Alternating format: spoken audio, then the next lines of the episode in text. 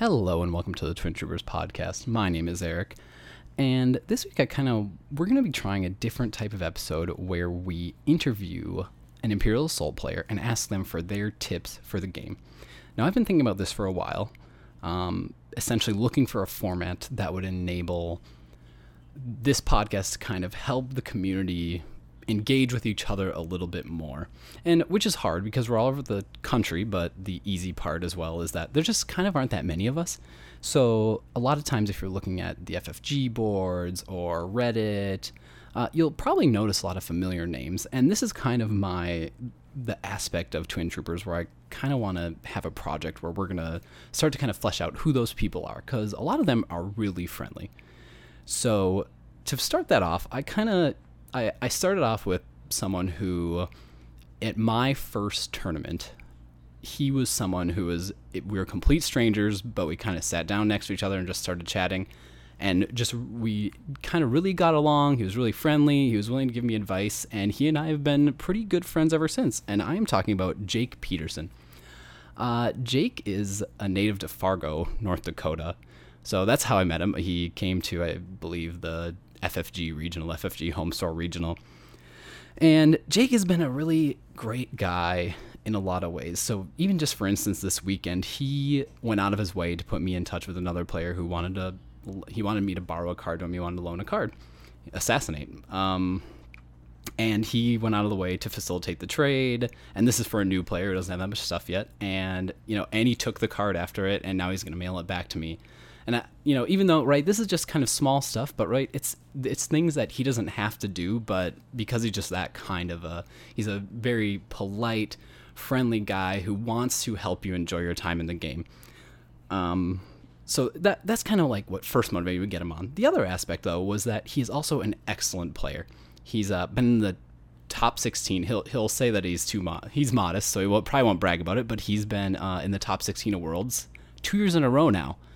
So I, am definitely one to admit that chance plays a role in a lot of aspects of competitive gaming, but at two years in a row, it really doesn't, you know, that it, it can't be explained by luck anymore. So I think he has he has a lot of great things to say. I really enjoyed this com this conversation, and as always, he was incredibly polite. And I think you're gonna have a lot to learn from him. So please enjoy this interview with Jake Peterson.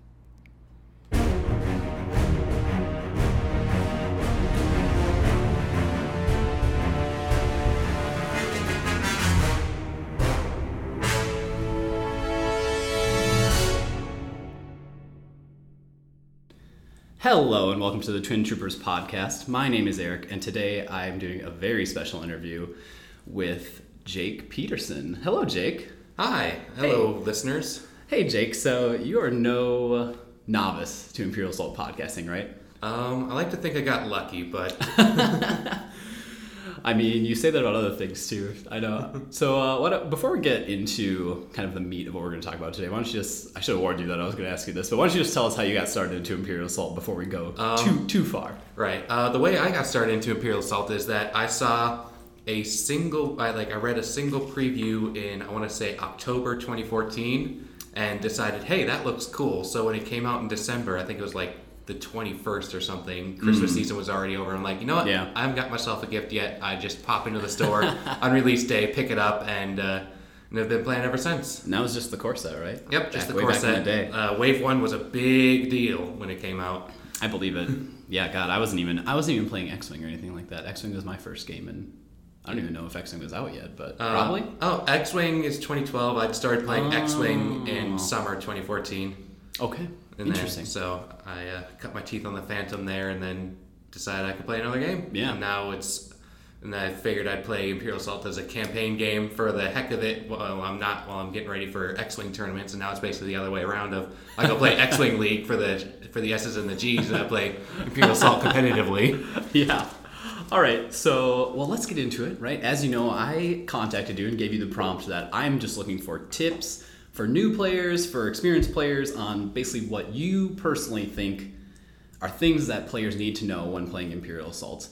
Right. And I mean, more or less, I gave I gave you a full blank slate, right, where you can right. cover anything you want. So you just said five to ten talking points, and that's it. Which you know is annoying on my end because like if I had a little more structure, this would be easier. But no, I I I knocked out a few pages of notes, and we'll see how that works. Yeah, and I'm so yeah. I've gone I've gone over some of your notes. I'm really excited to talk about some of these things. So Cool. Let's let's get right into it. You've got number one. I'm gonna let you All right, read, so read off your rules. Give me I- the prompt. I'll I made a questions as we list of six Imperial Assault things to know, Mm. uh, and I started with number one: know the rules. Uh, like you, everybody understands the basic one movement point, you move one space, blah blah blah blah blah. Mm-hmm. But that's a really thick rule book with a lot of really interesting uh, interactions. Mm-hmm. So uh, I've made it a point to like keep up with the FAQs and to uh, read the rule book, try to find the cool things.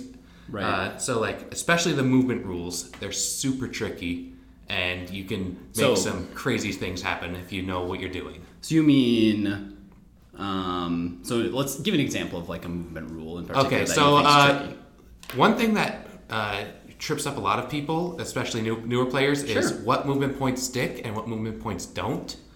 So, like uh, a lot of the time, people will play Call the Vanguard and say, "I'm going to move two spaces, attack, and then move two spaces back to where I started." Right. So for reference, Call the Vanguard says, I mean, basically it gives you get a move and an attack. Yes. I mean, just with a with a trooper with a trooper of cost four or higher, Yeah. blah blah blah. At the begin, and the important part there is that it's at the start of round, not Yep. During your activation. Mm-hmm. So whenever you gain movement points outside of your activation, you uh, it, you have to use them any number of them, and then the rest of them disappear. So you can Mm. move then attack, or attack then move, but you can't move attack move with Call the Vanguard. Right. So that's screwed up. Like I've had to I've uh, had to tell that to a few people. Uh, and then also there's the special case of urgency, which is a command card zero points uh, special action gain uh, movement points equal to your speed plus two. The uh, I'm not sure I quite agree with this ruling, but the official ruling is that you have to use uh, any movement points that aren't used from that before you perform another action are then lost. Right. Yep. So I, I've definitely run into that problem too, and I, st- I actually still overlook this sometimes, right? Because there's other cards. I, I don't want to say similar to urgency, right? But like a card like Force Rush, right? I can I can Force rush you keep.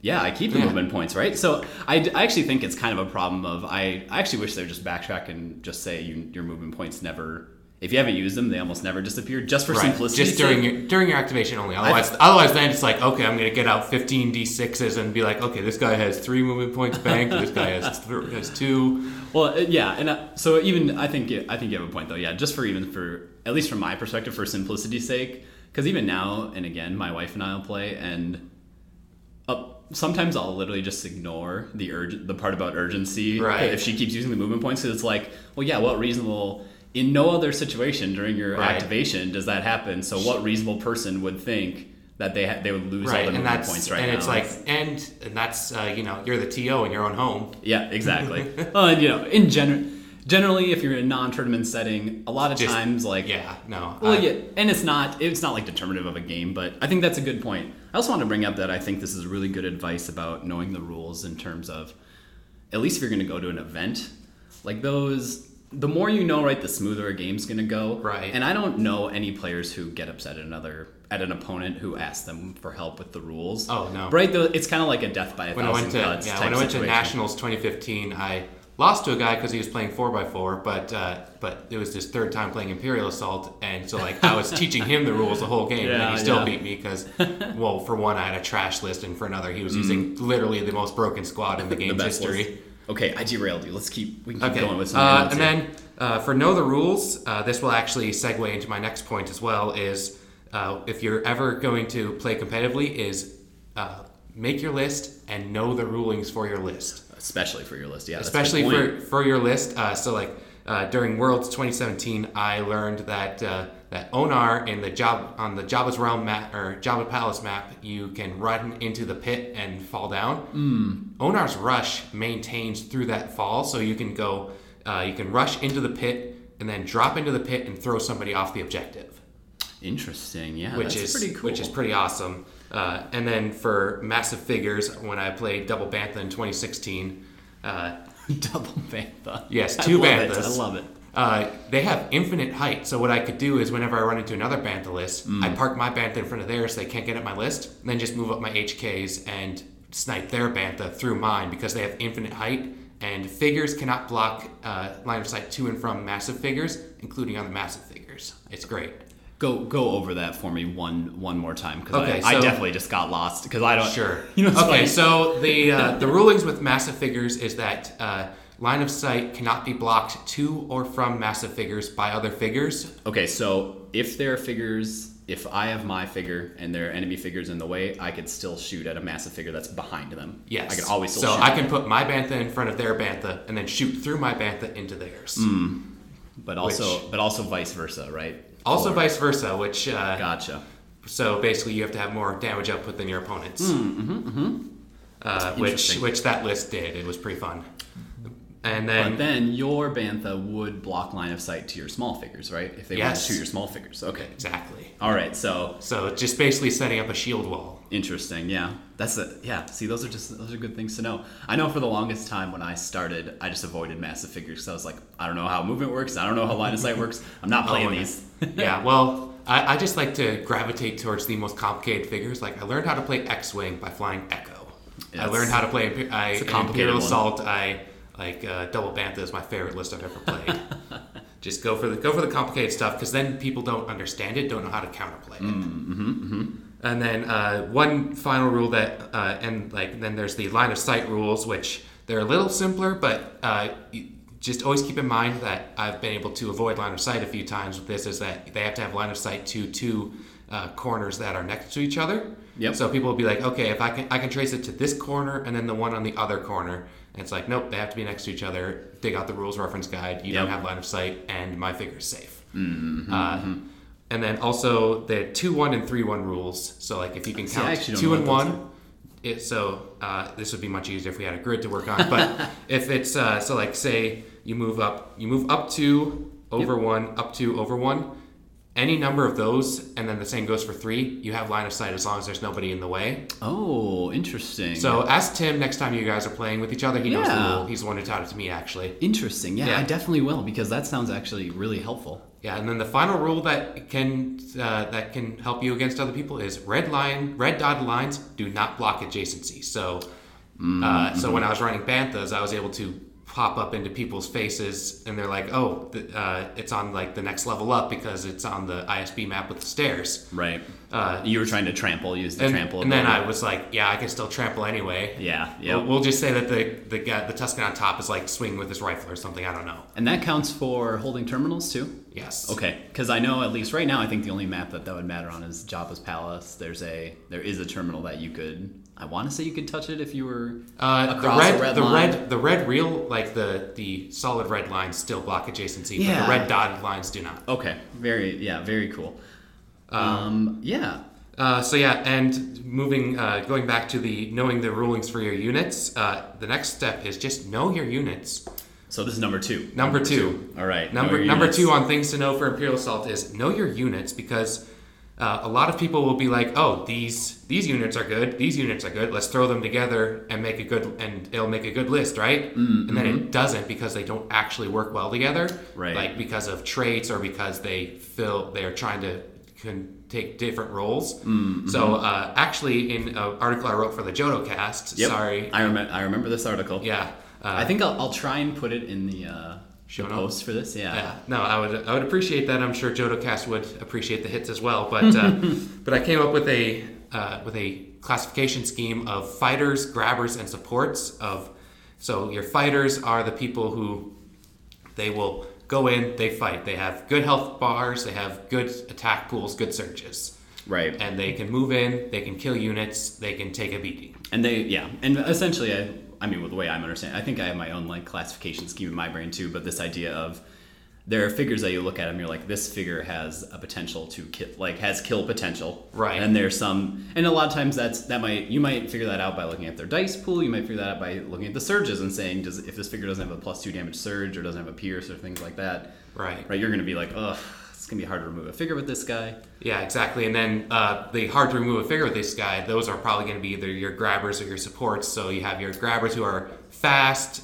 or uh, or are more defensive. They're able to grab and hold Right. uh, objectives. And maybe So- it's helpful for us to like give some examples, right? So for a grab, Sure. my my quintessential grabber, I guess, is like the rebel smuggler. the rebel smuggler is like the perfect grabber He because he grabber, has yeah. the because he has the ability for only two points like uh, grabbers are cheap, they're fast. Hmm, mm-hmm. So uh, so the grabber, it, you can move in with the the alliance smuggler, interact, and then move back out. And give you some get your get your objective points. Uh, officers are great support grabbers. So supports they give movement points, give attacks, give helpful Mm-hmm. conditions. Yep, yep. Uh, so like you get your your three PO, your uh, like Gideon is actually a little bit of a fighter. I had initially uh, classified him as a pure uh, support, but that would have been my understanding too. no, but he's actually a good fighter too. Uh, be, like when I started moving down into lower activation lists where everybody has to pull their weight. Yep. Attacking with Gideon actually like he basically rolls an elite stormtrooper dice pool with the plus Yeah. two surge. Yeah, that's not bad actually. So and so he can get in there, and if you can fo- and focus him with three PO, then he can get on a focus train too. Right, right. I think he can focus himself even. I think he has. the Yeah, he, ha- he has the surge for focus, which is the focus train. He move, you give him a focus with three PO, you attack, you get your two surges plus two, and then focus, Right. and then you just uh, have a focus for the next turn. So then they or your opponent takes him out. They di- they get three points. You still have your main fighters. Yeah, and I really, I'm just even going to transition for you here because I thought this was a really interesting point that most units are a combination of two or more roles. Right, And a lot of them don't fit that nice. I mean, I think some probably do, right? Like a Wookiee, I would, I would almost certainly describe them as a pure fighter. Uh, and that's weak like close, can at least. Wookiees can be de- can be like grabbers at need, but they're mostly fighters. The Sure. pure fighters are your HKs and your Alliance Rangers Mm, because mm-hmm, they're staying too far back to be able to actually do objective games. It's true. Yeah, and so I, I kind of like the idea. Well, first of all, I wanted to like, I really wanted to compliment you on like coming up with these other like these ways to classify units because I do think like a lot of people learn by like trying like taking if we have an unorganized system right like trying to add structure to a whole bunch of stuff that's out there right and when, Right. when they put out figures in imperial assault they don't like classify they don't say jedi luke jedi luke is a he's a fighter unit so Yeah. and, and you should have 30 points of fighter units and 10 points of the other it's like no, they don't. They don't actually tell you that, but No. it's useful for you to come up. And I really like that. This part of our interview, right, is that it's useful for you to like put some structure on this because Right. someone who's just starting, they have no idea what's.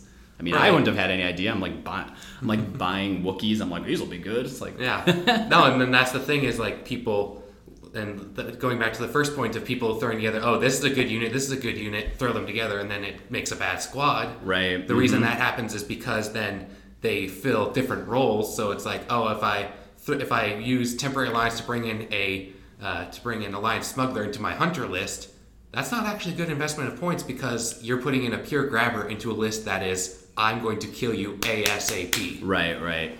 And uh, yeah, see, and I was I just want to follow this up too and ask like, do you even have a sense? Because I would be inclined to say that. So based on these like kind of what you have structured here, that like most a significant portion of your list should be fighters, and that's just because right, Imperial Assault is tilted towards when you have two victory schemes, right? Like one is getting objectives and one is killing your opponent's list. Right. Right, like killing your opponent's list will always be on the table for you as an option in the game. No, and that's like all like unless like uh, in a few rotations ago when the uh, I want to say Nelvanian Warzone Leia's map was in rotation, you could Mm, yep. get a lot of points from objectives. So it actually was worth your points to throw in some smugglers or some Mm. or some quick dudes to go grab the objectives and get points off of them. yeah, yep. Uh, I actually, uh, in Worlds 2016, was actually able to clear all three of the nine point objectives uh, in one match, which was pretty pretty fun. But uh, Yeah, that's you know what. You, now that you say that, that's an interesting point because even in the map we have now, like Jabba's Palace has a map where if you hold, there's three points, and every time you hold one at the end of a round, if you control it, you get four. Right, And like if you're able to, I, I think like new players at least, at least I did when I started. I still do so occasionally now, but you kind of underestimate that if someone holds one of those, Right. if someone holds two of those points at the end of a round, and let's say you hold none of them, like eight points That- when you're on your way to forty is a that's that's a you know full twenty percent of the way. it's a big swing. Yeah. On the other hand, there's some like sometimes you can take advantage of your opponent rushing objectives and being and like focusing on the objectives over Yep. uh, killing units. So you can say, oh. I'm just going to set up my units to have a kill zone on that objective, and anybody who tries to take it is going to die. Right, So that's then either you get to kill their units, or they don't go there, and then you can just use your Mm. last activation. Oh look, this Jawa's just going to walk up and claim the objective. Yeah, and that's a it's extremely powerful having more activations than your opponent Yeah. when you can pull that type of move off. Right, and uh, actually that moves us into point three: know the maps. Oh, Jake, so, So- good. Such a good transition. You're a professional. I am nowhere near a professional. I would have been. So you had a transition, and I would have been like shuffling the papers. I've been like, what? What's uh, next? What's next? Help me. Okay, Uh, so number so- three, know your maps. Let's do this thing. uh, the Ibrahim and I think it's being taken over by Nick V now, because uh, but they have a they have Mm, yeah. a project to get all the maps in as really high quality PDFs that you could print out if you wanted to, if you don't feel like buying the maps. yep, I, I've. I think we've all we've paid Uh, attention. You can yeah. find on the FFG boards. They it's it's Yeah, its, it's, way to it's, the an, it's, an, it's an amazing resource to Right. be able to just bring up a map uh, and look at it on your computer or phone. Yep, it's, it is Uh, really good. So look at the maps that are in rotation and look at it, compare it to your squad, and say, okay, so on this uh, this specific uh, scenario, what do I want to do? Mm-hmm. Uh, so, uh, and then like doing that, you can actually find some cool little tricks. So like in 2015 Worlds, uh, my friend Joe uh, of JodoCast fame, he was running a Boba Fett list. Uh, There was a map there called Kuat Space Station where uh, it had closed doors to a room that's worth objective points. At the end of each round, whoever controls the terminal can open one of the doors or the other. Right. Uh, I pointed out, I looked, counted the spaces. There was a space, there was a set of two, there's two rows of spaces where if you put Boba Fett in one of those spaces, no matter what door opened, because each door opens into one of the deployment zones, Yep. no matter what door opens, he could double move, get into the get into the room, even through the opponent's deployment zone. That's pretty. That's pretty awesome. And then Boba Fett is like has a weak attack, but is nearly unkillable by two dice units. yeah, absolutely. So, uh, so that was like a fun little, fun little thing to discover. Uh, 2016 Worlds, uh, two of the three maps had doors where you could hmm. destroy them. You could attack and destroy them. Right. So what people would do with Agent Blaise is they would attack the doors and interrogate the doors. Yep. So Or Leia could attack a door, grab Son of Skywalker, use her surge to grab Son of Skywalker, and put it back in the deck. it's a lot less common now, but yeah. So if if you haven't played a lot, because this is something that I didn't actually experience, but Right. you can. There are certain surges that you can activate when attacking a door, Right. Any surge that's in your uh, that's in like your, your special in ability, your special abilities area, box, yeah. and also recover surges you don't need to hit to re- to activate. Also true, yeah. So It's like basically what you're describing is Agent Blaise is an ability that lets you look at an opponent's hand. Uh, Hand. of command cards, and then you could discard one from their hand if you discard one of equal value from your hand. yes. But I mean, the, the value is just even looking at their hand, right? Right. So, so he could tricks are coming in down the road. exactly. So he could like from turn one, basically from your deployment zone, move and attack a door, and then immediately discard a command Yeah. card from your which hand which was uh, which of was his choice, of yeah. your choice. which that was pretty crazy. Yeah, that's and then, obnoxious. and then 2017 Worlds, uh, my favorite thing to do on the ISB map, where with the cameras, what I'd like to do would be to uh, would be to focus my Greedo unit, Yep. uh, and then move them 10 right into the middle. Like I've you been- could move them around and right into the middle of your opponent's stuff. I've been the victim of this drop nonsense. a, yeah drop a camera and uh, and then if they attack him cool he gets a parting shot with focus i don't care if you kill him Yeah, I've, and I've seen it done the like the same idea too. Is you could do it with um, essentially right like if you activate last and you have initiative the next round. Now of course there's always risk to take whatever, but Right. right like with a character like any of the five basically the five Any- movement any five movement. Can, yeah. So basically what you're describing is you would that in that mission you get points by dropping a camera at the end of a round on one of your figures, and Right. if it, any fi- any enemy figures it sees you get a point for them. So you would just at the end of a round like zip right into your opponent's area and just knock them out. Yeah, I've had that done to me. It's really obnoxious. yeah Yeah, that's really interesting. Um, and it, we just had a new map come out, so I'd, I've only recently been kind of engaging in this because I think if you started right now, it'd be really hard to probably do an analysis of each map without Right. without having played them, right? But over Right. time, the more you play them, well even just looking at the map and counting spaces can be can really do a good. lot. yeah Yeah. Under understanding how far away is the terminal, right? Like, yeah and that's that's the like that's basic level and then like oh how far away how like who do i have to like what deployment what figure do i have to put into what spot in my deployment zone to be able to take this objective without using two movement uh, yeah actions Yep, type of thing. exactly. And then uh, see, I, this is what I just started getting into, but starting to look at what are the like line of sight lanes is what I how I describe them kind of, and understanding like okay, if a, from my opponent's deployment zone, like so a good example, the new map, um, Nal Hutta Swamps, yes right? This is something that I recognize right away, but from I think both deployment zones, if you have Wookiees or rangers, both of them can move. I mean, the Wookiees might be harder if they're not focused, but both of them can move four spaces and still have their attack, and they can access. So if you look at if you think about the map as like four lanes, Yeah. like they can access three of the four lanes From from, the- that from the deployment zone from Right. turn one. So if you move into one of them and they activate them last, like if you move anything in one of those lanes, they can just start taking shots Yeah, right off the bat. Yeah, so the list I'm using currently is Luke, IG, Onar, uh, Gideon, 3PO, Jawa. The same thing with with um was it IG right? Yeah, Yeah. He'll, he'll definitely be able to shoot Oh, anyone, he, anyone he wants round one. So with that list, it's a very close quarters list. So I actually have figured out, like I did the same analysis, and I'm like, okay, I can go into either this lane or use the hidey hole, or use one of the. There's a couple hidey holes too. Yeah. Uh, Yep. To avoid the sniper shots as I rush in the next round. Yep. But uh, but yeah, I I don't know, Eric. Did you ever play the old Battlefront games on uh, PlayStation 2, PC, Xbox? I was a big Battlefront 2. I had I had both of them, but Battlefront 2 was the Battlefront game 2 that is I- obviously I played so many of Yeah. so much of that game. But yeah, that actually the command post system from that game Hmm. can be applied to these maps of like just defining zones of what zones do you want to control. So uh, Anchorhead Cantina and Jabba's Palace actually easily get themselves into this. Nal Hutta Swamps kind of works like Right. with the fire lanes, but Yep, yep. but like on the Anchorhead Cantina, you have your hallway, you have your cantina, you have your conveyor room, you have your like Hmm. uh, you have your like little blue milk uh, table area. the blue milk table. I like that. So you, if you can uh, try to like partition the map in such a way that you can like, it makes it easier to be like, oh, if I go to this, like, you can be like, oh, space A three, put it all on a grid, or you can just say, oh, I want to control the hallway, I Yep. want to control the canteen. It just gives you a little bit of a mental shortcut to say, here's what I want to do for this round. Yeah, and there, and it takes some time too. But even even the map that recently got rotated out, right? I did that exact same like what you're suggesting on ISB was because on ISB there's like a hallway that in one of the missions has two objectives in it. Yeah. and the hallway is completely there's one entrance to it. There's no other way into it. So like I would if I ever played someone on there who was running, especially if they're running like Wookiees or rangers, I would there. I would double move.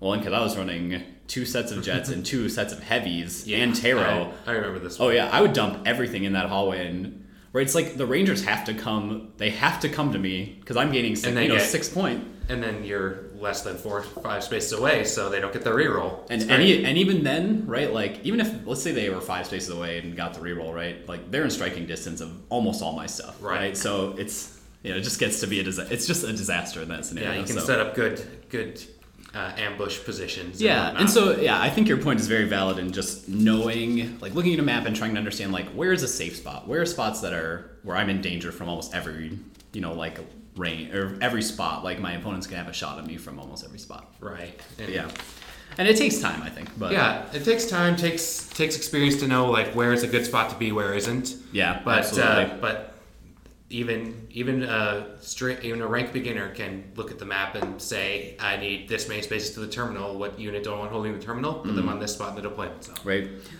So this is this isn't your advice, but I would def this is something else that I've screwed up a million times. But just be very this isn't entirely related to maps, but be so wary of when you put your figures. Like if you end a figure on a door, like I had an opponent once who ended two Gamorreans on a door, which meant that one of them for sure. Like no other figure could move, open the door for Oh, them. yeah, I love So when- one of them can't attack that round. I love when my opponents do that. Yeah, it's a huge mistake, but it's like so easy to do if you're Right.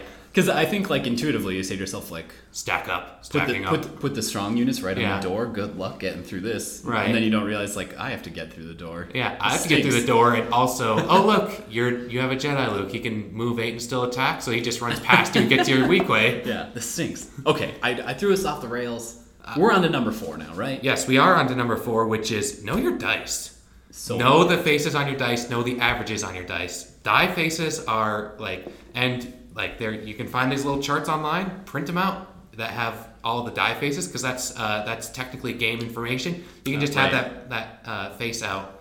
Especially, you want to know your faces if you have any units that can reroll. Uh, absolutely. So, Absolutely. like, uh, understanding your potential or what you can get. Right. So like I look at a red like say I'm re-rolling a red die, deciding whether to re-roll it or not. I have a two damage face. I re-roll that because half of the faces are better. There's two three damage faces and then one two damage and a surge. And there's only one side that's worse. So Yes. the odds of you getting it are Exactly. Yes. I mean, that kind of thinking has screwed me over in the past, but most, but you know, five, six of the time, you'll be fine. Right. And see, I think that's the way, right? It's Imperial Assault right is always going to be a game where you're going to have bad luck sometimes. Right. But I think you should always be playing. You should always be trying to play the odds, right? So if you get the two damage face and it's worse than three other sides, Yeah. Or like the time I decided it was okay to fly over debris with my one health ship in X-wing, and uh, oh, there's that one in eight crit, and I'm dead. hey, it can Dang happen. it. Yeah, it can happen. But most of the time, it's it's worth the risk. Absolutely. Yeah, and I I think I even wrote I wrote about this at one point because another mistake I make. Yeah, I mean you even write about it on here, but like a mistake that I see sometimes too is like when people are if someone does an attack with a focused ranger, like let's say they get one result on their green blue blue on every die. Yeah. Like sometimes I'll see him re-roll both blues, and that even though the green Right. five of the six sides on the green are two result sides, Right. Exactly. and the only one is the t- one. So I'm just like, why are you reroll? And the blues are, I think, half and half, like three sides, two results, three sides, one result. yeah. Blue dice. I mean, assuming range very wasn't an issue. I was but- gonna say if you're if you're fishing for range, then re-roll your blue dice, assuming they Mm-hmm. came up as twos, because the oh both the two di- two range faces have one result, so it's generally a good idea to re-roll those anyway. Yeah, yep. But re-roll your green, then then your blues, and then uh, yeah. So have your die faces out to figure out what to re-roll, and then know your minimum range and your average range to figure out if a shot's worth taking. 'Cause it's Like, okay, I have a so say I have my stormtrooper. I have a four range shot on say another trooper, or a six range shot on a more valuable on say their Blaise. Yep, yep. A lot of the time, I just take the shot on the trooper or try to move up to get closer to the Blaise because I'm not getting close enough because you're not getting on a blue green. You're not getting six range very often, Right. or you're wasting your surge on it. on that, and you'd rather use it. So a stormtrooper has Yeah. plus two damage surge and plus three accuracy surge, which the accuracy surge is awesome, but Yeah. you'd rather get two damage off Exactly. it, obviously. It's like, and it kind of feels bad to oh, I rolled two damage, I rolled two, one damage, one surge, and it's like okay, I have my range, I have my damage. They rolled two, I got two damage through. Woo, that doesn't actually mean that much. Versus, Yeah, oh, I'm going to shoot this other stormtrooper in the face, roll five damage, and they roll two and they take three. That's a lot more on a stormtrooper. Exactly, exactly. And I think um so you just you kind of mentioned a little bit ago that you're running IG88 in your list. Like I think IG88 is a good way to learn about managing your minimum range versus Yeah. because you get to choose your dice. And so you can kind of he has plus two accuracy innately. He gets a focus, which means he has a minimum of three. Right. And you're just kind of mixing and matching your dice to get your because I think you're a good point is understanding your minimum range. Right. Where Oh, it's like I can't miss no matter what I roll. I cannot miss. Like I will always have range. Yeah, so the uh, yeah, so for IG88, I have a whole system worked out of it's like okay, three range. Well, that's where you want to be because that's when relentless triggers too. Yep, it's perfect. Uh, and they have to take a strain, but Yep. Then it's okay. Then I can do a green, red, red. Yep, it's your go to town. attack. Yep. And or as you move out, it's like oh, range four. Eh, I don't feel like fishing for the uh, for the two damage or for the two range because three uh, half your faces are one accuracy on a green, so it's going to be green, green, red. Yep. You're still getting a fair amount of damage through, and you're more likely to get that plus two damage surge. Yeah. So yeah, that's that is really excellent. So just just know your dice, and uh, I'm just I just uh, thought of this. It's not in the notes at all. Uh, related to that is know the odds when you're taking strain. Know the odds of what command cards you may mill, what command cards you may not mill, Absolutely. and decide whether to take damage or not. Yeah, that is such a good point. and this especially gets. See, I don't think this was probably as big a deal before Terro, because And- and. IG. Yeah, exactly. You see, I haven't fought. I haven't fought a ton of IGs yet, but I know like Captain Terro. Well, if he flamethrowers like four units, and you have to decide, am I burning four command cards right now? Yeah. The funny part is like, so I think I think I've spoken about this with Tim sometimes about the notion of if someone burns all their cards, I know I know they're holding Son of Skywalker. If they have Luke in their Yeah. list, I'm like, well, he's got Son of Skywalker. If you burn four cards off of that, he's not worried. But yeah, to your point, just to like clear. To come back around and clarify it, right? Like, understand, uh, know what's in your command deck. Like, if those three point important cards are still in there, Yeah. probably just want to take the damage instead of the strain instead of burning the card because those can. It's like you'll, you'll find some people who say, uh, "Oh yeah, you just take the command card every time." And then it's like, "Oh, there's tools, there's assassinate, there's Son of Skywalker." yeah, yep. Good luck winning now. Yeah. I still have all my stuff. Yep, yep. Yeah, that's so hard. I, I once built a command deck that was all one point cards, specifically 15 one point cards. 15 one point cards, and specifically for the notion of if I get if I get strained, I'm burning card every time. Doesn't matter. They're all one point. Okay. Right.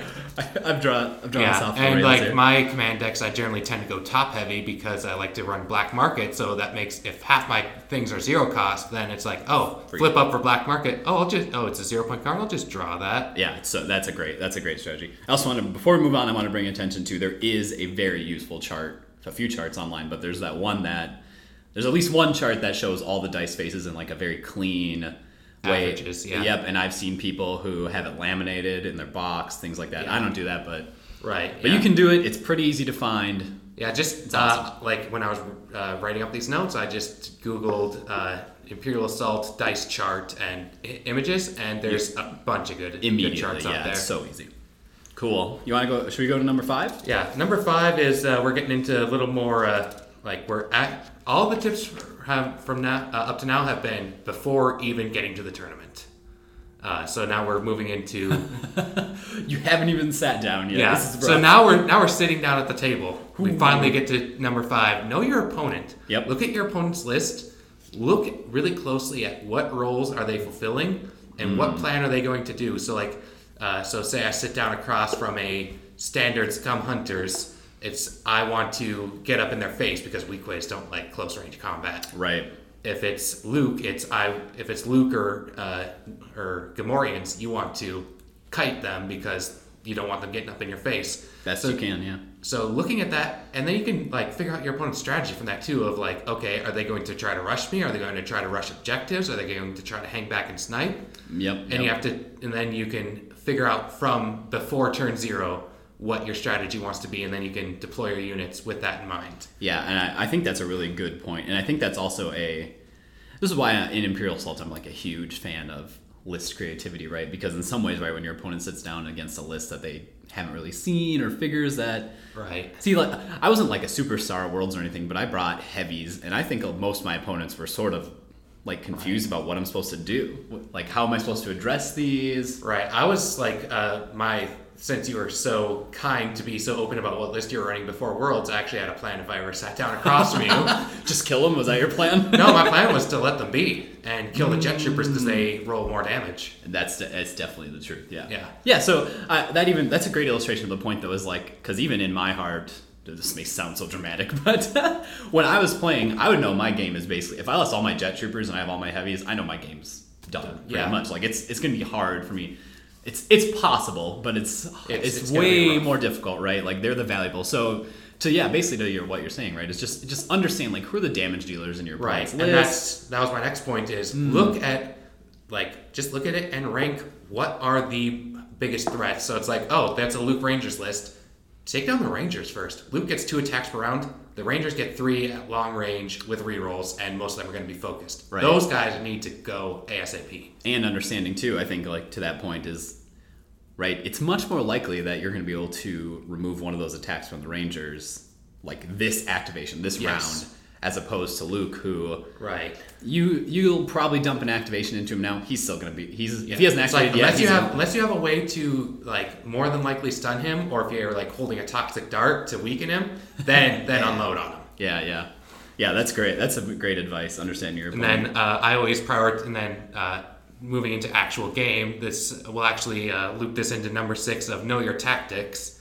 Uh, moving that into make your priorities, and then I always prioritize killing combat units because once Absolutely. you like, because people will come up and be like, "Oh, I'm gonna shoot your Gideon, haha! Now you can't focus anymore." Oh, look, my weak ways are still out there and beating your butt. They don't need a focus to kick ass. exactly exactly so yeah it is It helps. I think you make a good point, and that is definitely you. I think there will always be that temptation to remove like a Gideon or three PO, and a lot of times my rule is if you can remove it, if you're if you feel your figures are safe and you can take a chance on removing it while still keeping all your figures safe, Yes. might be worth it, right? Because Yeah. then if, then if it they is- were nice enough to just leave them out there dangling, it's like okay, cool, free points. Right. But if it's a choice of like, okay, I have an Alliance Ranger and Gideon Argus at the same range, they're worth about the same points, but the Alliance Ranger is going to do a lot more damage. Exactly. And I think sometimes even right if you're the like you can actually use that to your advantage sometimes right when you're moving 3PO forward as, you know, giving the distracting bonus, Oh, giving a free evade, right? He can sit out there because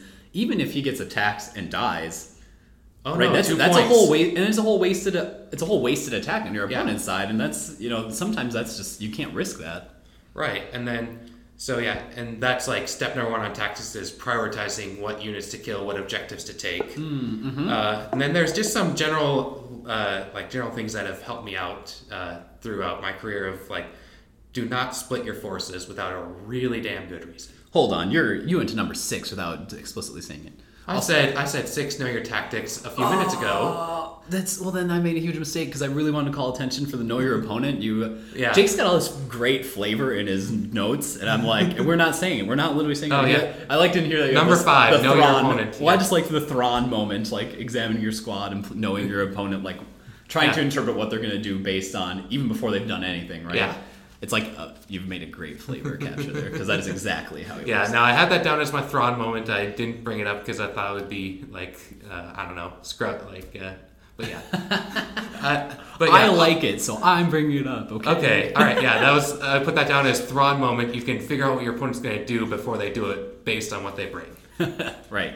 Okay. I took us off the off the ball, but we were already on know your tactics, Uh, which yeah. apparently I missed. Yeah, know your six, know your tactics. Uh, but yeah, to get back to the point I was trying to make earlier was uh, was do not split your squad. I've seen a lot of people like move out to try to claim two or three different objectives. Right. That just makes it really easy for you to move your entire list. If you can move, and this is like actual military tactics 101 is Right. if you can, even if you're out uh, outnumbered by the entire force, if you can move your force to attack part of your enemy's force, Yeah. then Absolutely. just sheer volume of fire. You take down that half of the enemy's force, and then you pivot and take down the other half Absolutely. with with your full firepower.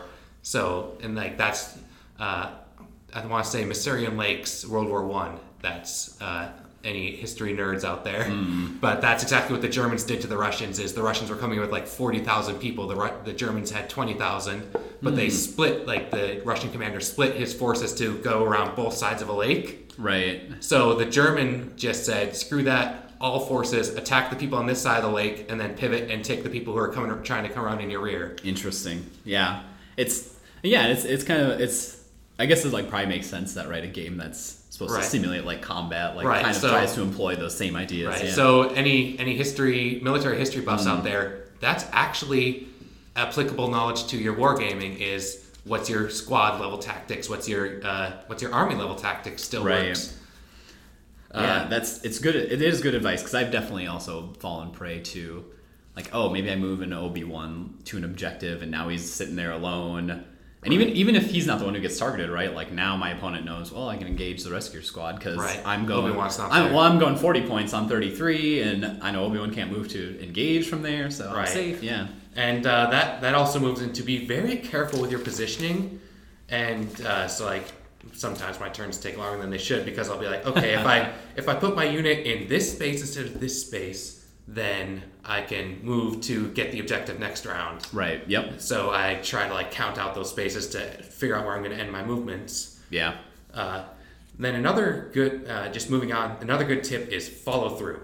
Uh, follow through on units because a lot of it, like in my early days, a lot of the times I'd be, I'd go in and say, okay, I've put seven health, I've put seven damage on your royal guard. It has one health remaining.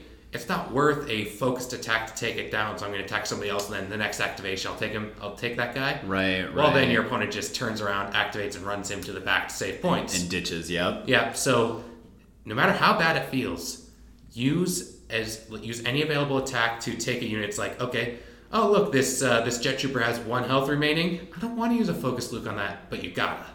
Right. You have to follow through. You have to take units off the board because that's people who can't run objectives. That's points you get. That's people who can't kill your units. Yeah, the swing is so big, and it's. I think it's important to recognize, like, in in your mind when someone is like, oh, like six of seven health, right, is- Right. has been removed. They're one health. Uh, like in your brain, intuitively you think like, oh, that unit's very weak.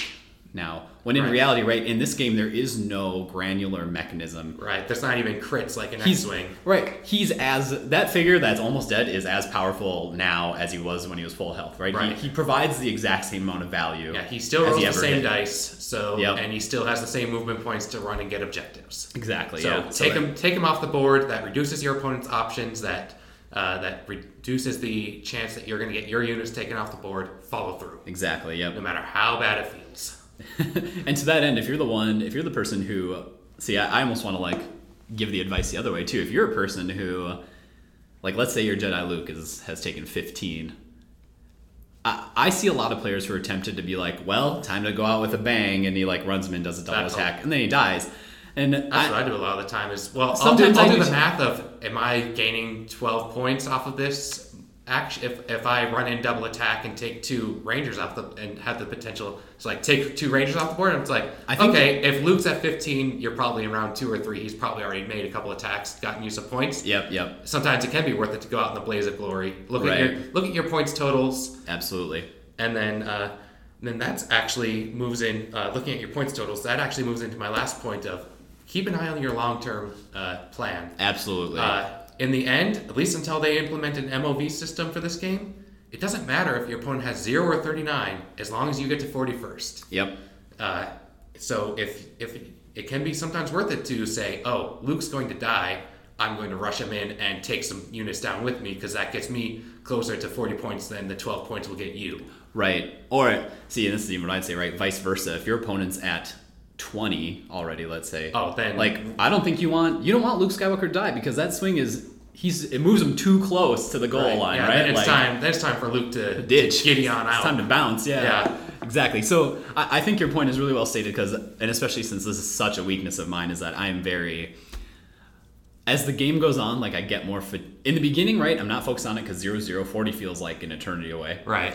And then as the game goes on, I get fatigued and I get so dipped into the minutia of like the battles. Like how am I doing in terms of strategically on this board versus my opponent? Like am I in com- am I am I in control? As offensively, am I neutered or however you want to say it? Right. But I forget. I like stop paying attention to the points, and that's what you and you really should. That, that happened to me some. That happens to me sometimes too, and usually to bad effect. yeah, Uh, exactly. I'm gonna say uh, I'm not perfect about any of these points. Um, it's like do as I say, not as I do type situation going on here. Oh yeah, and that's fine. I mean, again, it's every all players have their variables in like how they perform, or you know, I'm just not like sure- just like your dice, right? We, we have our ups and downs. Yeah, it's like sometimes you don't draw the cards you need, sometimes you don't draw the dice you need. Just keep going. Yeah, exactly. You can still exactly. like unless it's literally impossible. Like I've seen some points where it's like, oh, I literally don't have enough units left to win. I'm just gonna go ahead and concede now, and we can both go get a snack, right. and or something like that. Uh, but like I don't know if you've played chess, Eric, but I know a lot of people listening probably have. Uh, At least familiar some, yeah, some some units are pawns or knights or bishops. They can just be like if you can plop your three P out there like and make them a tempting target, draw their opponent, draw their people out of position. Just I, I've done that before. It's like oh look, oh three PO is gonna walk up, focus this guy, and uh, oh look, he's in the middle of everywhere. He's easy prey. They move up, take him out. Oh look, now you're out of position. IG moves in, double attack, you're dead. Yeah, yeah. And again, I, I feel like there's a lot of it's kind of interesting in Imperial Assault because there's a lot of psychological mistakes you make. Yeah. Like the same way that I was kind of describing when a figure is at one health, right? Your your intuition is that oh they're out of the game. Yeah. Same thing with C3PO. I feel like when I I'll try and protect. I won't use him as a pawn a lot of the time because I'm like, oh, he's so low health. I need to protect him, right? Like I need to coddle him. No, But- no. Well, he's and he's just not that valuable. He's coming back next round anyway. Well, and in a lot of ways, right? Like the first focus is that's that's most of his value, right? If, Right. you, if you think about most games going three rounds, uh, the bulk of the value of C3PO is one focus.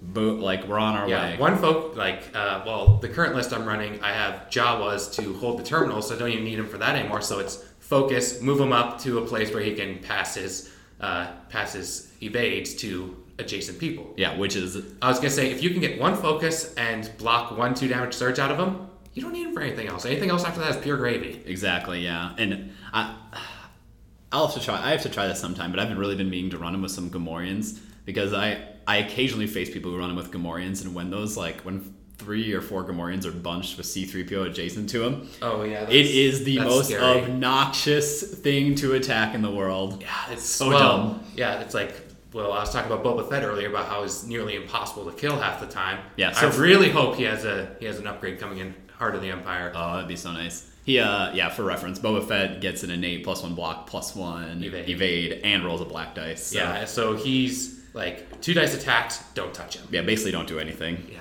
Like do one. It's crazy, but Um, uh, but Jake- that's the uh, we're nearing the end of our time here. We're getting so close. Yeah. Yeah, so that's my six points, but I'm actually going to drop in a bonus one. I like Uh, this one. This is one yeah. of my favorites. Uh, this is like rule number like the golden rule of gaming dbad don't be a dick True. Don't So, be rude. That's not. like nobody likes the boastful winner nobody likes the sore loser we both we both know some people who uh who lose really poorly and like get really salty absolutely. and that's that's no fun like i'm i'm saying all these things about here be like have your efficiency know your stuff you're still there to have fun like uh i don't like i'm assuming most people listening to this podcast also have fun by you know getting really deep into stuff analyzing Right. doing doing numbers Exactly. Exactly. that's fun to me so that's why i like doing this but don't be a dick Exactly. Yeah. And see, I'll, I'm sure I'll repeat myself in other podcasts because I'm sure this will come up in other interviews. But this idea of like just real you, it's so important to follow the rule that you just gave out because people, the Imperial Assault community is not that big. no It's not that word big. gets around Yeah, and people and people definitely talk like I, I try to not if someone does something rude to me like I try not to spread it around. right But right, like I, I've definitely sat down for casual nights like at our local game store where people are playing and like it comes up. Like people people will talk about people who Oh yeah, are rude in it- games. it's like any other community. There's going to be some gossip, or if or some friendly warnings about people to stay away from. Like, and I know that sometimes, uh, like whenever I go to tournaments uh, in my local community or at Worlds, because I've met a lot of people there now. It's like so I know them a little bit. It's like sometimes I'll look at the matchup sheet and be like, oh man, I love playing with like. Whenever I get paired up with Tim, it's like I That know is- we're, we're gonna have some great trash talk. This is gonna be be- fun. It's the best feeling to get paired with someone who you're like, I know they're a fun player. Like I know they're just gonna be nice. Even Right. if they're gonna crush me. And then sometimes you get paired up. It's like, man, this guy just takes everything way too seriously. This Yeah, isn't gonna yeah. be any fun. Yeah, and those and the best part is I like that you practice this point because you were just telling me about a game that a game against Tim actually like where it's like, oh, you're gonna lose, but he was just able to he was able to roll some white dice, like get some dodges, Yeah, like just and it's like in so many ways like that's a situation three where times he rolled X Men when I would have killed his unit. Right, like, and and that's a, and, and that's a situation where you really want to be upset because you don't feel like you did anything wrong, right. and you and the truth is you didn't, right? Right, exactly. And like, well, I had the same thing happen to me when I played Magic the Gathering a few times of like, I made no mistakes, but I still lost. That will happen, and like that's just part of playing games. And uh, It any- sucks at it sucks at the time, but don't get salty because Exactly. nobody likes a salt lord. Yeah, definitely, definitely. And uh, yeah, and also on that, watch out for tilt. Yeah, Tilting absolutely. is like, uh, well, for people who don't know that, it's like kind of a game term I learned in Magic, but actually comes from poker, where you get like flustered from either your own mistakes or just bad luck. Yep. You get flustered from that, and then you just start making worse and worse and worse decisions. Yeah, absolutely. So, like, I've had that happen to me. I've seen it happen to other people. Sometimes you just have to like be like, okay, sorry, opponent, I'm gonna go like take a lap around the room here quick, and then sit back down. Two minutes out of your game, and you'll feel a lot better. Yeah, that's actually great advice because I don't I don't think I've ever had anyone do that with me, and I've never Like, done that go with on, anyone. like, uh, just get up and take a walk, or go on tilt. Oh, I've definitely had people go on tilt, but but and, and again, it takes a lot. It does take a lot of emotional maturity, right, to Right. recognize like, look, I am opponent. You're not doing anything wrong to me. Yeah. I am in a very bad mood based on what is happening in this game Yeah. right now. Like, uh, I- mean, a T- as a TO, I've had to talk to people a few times. It's like, you know what, between rounds, just go take a walk, come back, and I understand that dice suck sometimes, but that happens. That's just- go yeah, take a walk, come back, is, you're yep. good. Okay, Jake. I think it's time for us to wrap Yeah, up. We- Kurt's uh, Kurt's circling the room out here, wanting to get in for his interview. So He's like he's like Jaws. Like we're on the boat here. yeah, I just watched the movie. That's why I'm um, referencing. yeah, and we all know that Kurt's such a like such a mean and impatient person. He's He's gonna hear this probably. You're gonna be in trouble. He Kurt. You're awesome, and I'm joking. Okay, Jake, it's been an honor. I was I'm so happy you agreed to do this. Uh, you've always been someone who's been incredibly friendly when we talk, when we play, in every aspect of this Yeah, game. well, So as that's yeah, as Tim said in his store championship, I love to hear my own voice. I love to hear my own name. I'm always glad to just get my stuff out there. well, yeah. Well, uh, I'll have to try and get you on again. I know it's hard because we don't live that close to each other, but Well, I mean, I come down to this, like some of my best friends in the world live in the city, so I get down there fairly often. well, okay, we'll try and work something out. Yeah. But hey, thank you so much for doing this. This was wonderful. Hey, thanks for having me on. And I really appreciate it. Yeah, some great advice. We'll talk Thank to you soon. Yeah, talk to you later. All right, bye bye. Bye.